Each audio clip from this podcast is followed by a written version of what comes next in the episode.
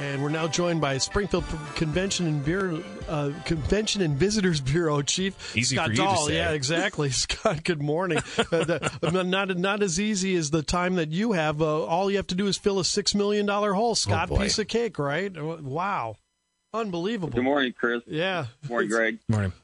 Yeah, that's it. Uh, you know, just fill that gap that we have there. Um, you know, like We're done. All right. State Fair has been Yep, it's uh, you know, wipe part your hand. of. Fix that six million dollar hole, and there you go. We're we're done. exactly, okay. yeah. No, but this, I mean, it's huge. I mean, that's a that's a significant amount of money just from one 10 day event.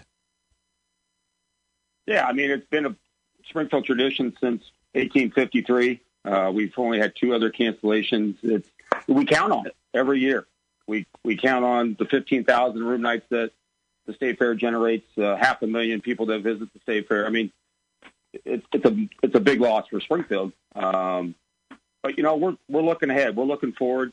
Uh, we have a great team at, at the bureau. Uh, we've booked over 8,000 room nights in the last two months for 21 and beyond. So you know, the future's bright for us.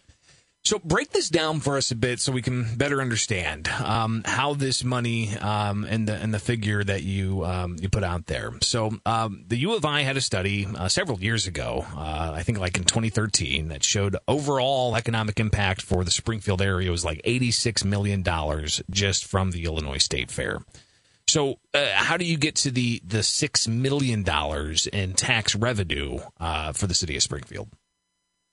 Well, we look at Smith Travel Research numbers, and we look uh, by day totals. We take the 10 days of the state fair. We look at hotel occupancies, and that's really our our, our best way to gauge uh, the impact of Springfield. And so we take those uh, the hotel occupancy, uh, add in the room nights, and um, then divide out a multiplier that's used by the Illinois Office of Tourism, uh, and that's where we arrive at the six million dollars. Um, I could see the uh, the, the ec- economic impact study and the 80 million. I mean, they've got about a half a million people that come through the state fair. It's about 150 dollars per person. You guys have been to the state fair. I probably Oh, yeah. spend at least that much. Oh yeah, Yeah, even right. just myself and my wife will spend a good uh, easy eighty dollars. I couldn't imagine what it is with uh, people who have kids two or more. But the six million is the direct impact to Springfield, not necessarily just to the state fair. So, uh, you know, that's that's other things. That's the indirect spending. That's not only for the hotels, but for dining. And we know that yeah, obviously it's the state fair, and people are going to go out and get their corn dogs and uh, get their elephant ears and what have you. But uh, you know, they visit the Lincoln sites. They visit other attractions, Knights Action Park. So, you know, that's that that's that indirect uh, spending that's delivered right to Springfield. Well, and that and that goes to businesses, restaurants, uh, like you said, uh, not just on the fairgrounds. That's all over town. When people want to get off the fairgrounds to go grab a bite to eat somewhere else that's not on the fairgrounds, uh, that's that type of impact. We're talking with uh, Springfield Convention and Visitors Bureau Director Scott Dahl about the economic impact from the state fair being canceled. Six million dollars in revenue just to the Springfield city coffers uh, from that uh, from that lost uh, uh, event. Uh, but Scott, you also tallied up overall in the past three months. We've seen significant negative impact on the economy here from cancellation of all kinds of events. What did you guys find? Yeah, it really shows. You know, we're we're a convention and a tourism city, uh, being the capital city, and unfortunately, you know, COVID over the last three months has, have impacted our, our convention side. We've had over 250 major conventions and events, you know, canceled in Springfield, represent about 40,000 room nights and about 30 million dollars in economic impact, just that we can account for through the bureau office. We know there's more out there, um, you know, through individual hotels and events. So yeah, I mean, I think this just underscores the value of, of tourism in Springfield. And I mean, we're a 460 million dollar industry in Springfield and Sangamon County, um, and you know, we're looking at this year to lose half of that value. Holy cow! Wow. And think about it, a quarter, one solid quarter Sure. of the year has essentially been held down uh, because of COVID nineteen restrictions. And it's and it's easy to tally up here because you know it's not it's not just the convention center; it's the the events that happen at the state fairgrounds, the horse shows, the things General like that. Assembly Yeah. not being in session So, for most of the spring. That's hundreds of people, their staff from all over the state coming and using hotel rooms and restaurants and bars and so on. Scott, um, there's been several ideas I've seen floated of giving like tax credits for travel or uh, those types of things, keeping it within the United States. How important is it going to be to attract people to Springfield when this uh, uh, concern over COVID 19 uh, lifts, when it fades away, when we get some kind of therapeutic or a vaccine? How important is it that we uh, do everything possible to uh, bring people back to Springfield that don't typically come to Springfield? Well, we will certainly welcome the federal tax credits, the travel tax credit. Absolutely, we'll welcome that, and we do know that that the road trip is going to be king uh, at least for the next 12 months. Uh, you know, people are going to look at get on the road. We've got a new original road trip page uh, going up on our website. Uh, I, we still believe there's some opportunity. Uh, if we can get our state historical sites open, the Presidential Museum, um, there's still an opportunity in, in, July, August, September of this year uh, to put that messaging out there and get those people that are looking for that original road trip to stop in Springfield. But this year, we're not only focusing on overnight, really the day trippers, uh, the stopovers uh, will be very important for us. Um, but it's messaging. We message that, you know, we're in a perfect location. Uh, we are the state capital, the home of Lincoln, Route 66. Uh, so, you know, we're set up uh, for a travel rebound. 2021, really optimistic. What are some of the things uh, coming on the horizon here for Springfield tourism wise in 2021? Well, we'll we'll have uh, the American Legion will be back. We appreciate them. They've been here over 20 years. Uh, Mike Walton locally uh, is a great advocate for for the uh, city of Springfield and and the bureau. Uh, the FFA will be be back as well. Um, we've got our American Truck Historical that we had booked for this year. Over 2,000 historical trucks from all across the country. Uh, we're looking to push them uh, into 2022. Uh, so a lot of these larger conventions, these these large events that we had booked for this year, which, by the way, was set up to be a record year for us. We were really looking at that 60% mark. We've had that goal since 2018 to get the city to 60% occupancy um, annualized, and uh, we were staring that down. But you know, we're moving that to uh, you know 21 and beyond at this point.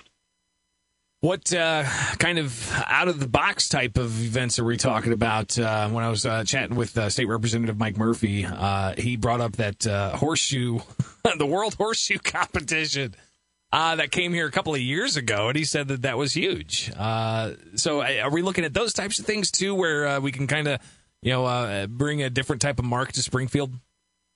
Yeah, we may take a take a look at the horseshoe, the National Horseshoe once again. that came to Springfield because we received a grant for the bid fee, and the bid fee is about fifty thousand uh, dollars. So it's rather high. Uh, that grant was not available, uh, so we were unable to secure them in Springfield this go around. But yeah, we may take a look at them. Uh, we have the Palomino World Championships uh, scheduled in Springfield this year, uh, looking to move them ahead. But you know, you know, we'll continue our marketing. Uh, we know international is going to take a while to get back. You know, we had visitors from 74 countries stop by our uh, visitor center uh, on the Old State Capitol Plaza last year. Uh, we know that's going to take a while. Conventions, well, we said from day one uh, that we need to return to being a convention city. That's been one of our core values, and we'll continue to to move that route. And then Route 66 as well. Uh, we'll continue to develop Route 66, uh, including Gate Two at the fairgrounds, which you know we'll announce down the road here. Well, I imagine too the fair. Uh, you know, we were talking about that earlier with the cancellation and the impact to the local economy, uh, let alone the Springfield city coffers from the tax revenue. Uh, you've got races uh, that typically happen around that time, uh, even motorcycle races and horse racing and so on. Uh, so all that stuff's up in the air as well. Scott Dahl, the Springfield um, Visitors Bureau, the director. What about what's going on with the Y Block? you know, I, I I'm, sure I, I don't think you have that necessarily that folder pulled out in front of you, but what's the latest there? Um, and and given what we've seen in the past, uh, you know, three months, um, out the importance of outdoor gatherings, uh, or at least the importance of having uh, events where they can be held outside, where people can socially distance. Eh, have we have we any movement on what that block means for Springfield and what it could possibly mean for tourism in Springfield? Well, I, will leave the uh, the movement up to the mayor and the city council and, and certainly the state. I know they they're looking at many options there, um, but I mean it can be a stopover, for, especially for our group tours. uh, you know, it, when we're looking at our, the Lincoln Home and the Bicentennial Plaza and going through the uh, the governor's mansion and then connected to the Dana Thomas House, it, it does connect a circle for us, uh, moving to the state capitol and then back to the old state capitol. Uh, it does complete a circle for us. So uh, we would like to see some green space there for sure. Um, but you know, as far as the the finalized plans, I'll leave that to the city. But what about? I mean, is there? You don't have to necessarily show all the cards here, but um, is there talk about maybe making like an outdoor amphitheater of sorts there, where we can hold like because we did do the uh, the um, um, uh, Levitt Amp uh, concert series, which yeah. was huge. I mean, that that turned out to be great, and I would imagine that if there were a little bit more kind of uh, permanent type of facilities there uh, to allow for outdoor live music uh, it could it could be another draw uh, to bring in more conventions. Is that is that part of the equation here? I would love to see a small amphitheater uh, on the Y block. I, I, think if you can combine that with the mixed use, uh, it's been very successful in Decatur. Uh, Sherman's been very successful with with their uh, amphitheaters they have there. So, yeah, I would I would love to see something to that nature where we could have people gather. We know it's been successful. DSI and the and the Levitt series has been very very successful. So just one more reason to, uh, you know, draw people not only from the immediate downtown, but you know, just south uh, and, and, experience that, you know, the governor's mansion area as well. Well, exactly. I mean, I think that every kind, every time we put a concert or anything downtown, it always gets a huge crowd. It never fails. You know, I mean, it's a really amazing. Well, instead of blocking the streets, you could have the uh, mass number of people on that block. Uh, and, yeah. and like I said, I mean, if there's a convention in town, you know, on a nice summer night, uh, maybe not this summer, uh, but you know, next summer, um, you know, a nice summer night, if there's a if there's a convention in town or a couple of conventions in town, and they've got an outdoor uh, music venue where you know regionally known act or even a large act comes through. It could uh, could help sell having the convention in Springfield. Just uh, just you know a little idea thrown out there in the mix. Hey, listen, Scott, thanks for your time. We really appreciate it. Anything you need from us, you let us know. Okay. As well. Thanks, guys. All right. Thanks. All right, Talk to you later. Scott Dahl with the Springfield Convention and Visitors Bureau.